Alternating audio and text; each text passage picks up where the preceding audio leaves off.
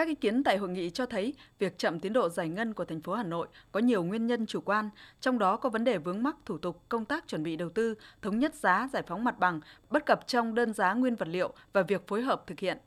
Ông Hà Minh Hải, Phó Chủ tịch Ủy ban nhân dân thành phố Hà Nội cho biết, thành phố sẽ chỉ đạo ra soát, đánh giá từng dự án để tháo gỡ và đang xem xét thành lập các ban chỉ đạo để triển khai các dự án công trình trọng điểm. Trường hợp những dự án có vướng mắc kéo dài không có khả năng thực hiện trong giai đoạn 2021-2025 sẽ giãn tiến độ và bố trí vốn sang giai đoạn sau. Để thúc đẩy thực hiện kế hoạch đầu tư công trung hạn và đặc biệt là thúc đẩy tỷ lệ giải ngân năm 2022, thành phố tập trung tháo gỡ khó khăn trong thực hiện kế hoạch đầu tư công như giải phóng mặt bằng, biến động giá, công bố giá, đặc biệt là giá vật liệu xây dựng. Thì ban cán sự, Đảng ủy ban thành phố sẽ tiếp thu và ra soát cái danh mục dự án chuyển tiếp dự án mới để ưu tiên bố trí đủ vốn cho các cái dự án chuyển tiếp hoàn thành trong giai đoạn. Giả soát sự cần thiết đầu tư và khả năng thực hiện của từng dự án mới và khả năng cân đối vốn của từng ngành, từng lĩnh vực để lựa chọn danh mục và sắp xếp à, theo thứ tự ưu tiên. Trong đó thì ưu tiên cái nguồn lực để phát triển hạ tầng giao thông nhằm phát triển kinh tế xã hội thủ đô. Và trước mắt thì ngay trong những ngày đầu tháng 9 thì lãnh đạo Ủy ban thành phố cũng sẽ tổ chức cái họp chuyên đề để giả soát đôn đốc tháo gỡ những khó khăn vướng mắc à, đối với các dự án đầu tư công năm 2022.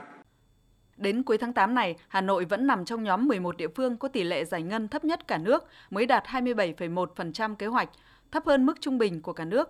Kết luận hội nghị, Bí thư Thành ủy Hà Nội Đinh Tiến Dũng khẳng định, phân cấp ủy quyền không chỉ là giải pháp quan trọng cải cách thủ tục hành chính, cải thiện môi trường đầu tư kinh doanh, mà cũng là giải pháp để xử lý việc chậm triển khai các dự án, các công trình, chậm giải ngân vốn đầu tư công của thành phố phân cấp ủy quyền phải trên nguyên tắc cấp nào làm tốt hơn, nhanh hơn, hiệu quả hơn thì giao cho cấp đó thực hiện theo khuôn khổ quy định của pháp luật. Tăng cường ủy quyền cho những quận huyện, cơ quan đơn vị có năng lực và điều kiện làm tốt để từng bước khơi thông các điểm nghẽn phát triển của thành phố.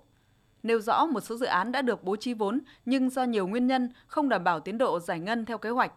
Trong khi đó, có một số dự án có nhu cầu bổ sung vốn để đẩy nhanh tiến độ Bí thư Thành ủy Hà Nội đề nghị Ban cán sự Đảng, Ủy ban nhân dân thành phố thực hiện quyết liệt đồng bộ các giải pháp đẩy nhanh tiến độ giải ngân vốn đầu tư công đã được Ban chấp hành Đảng bộ thành phố đề ra.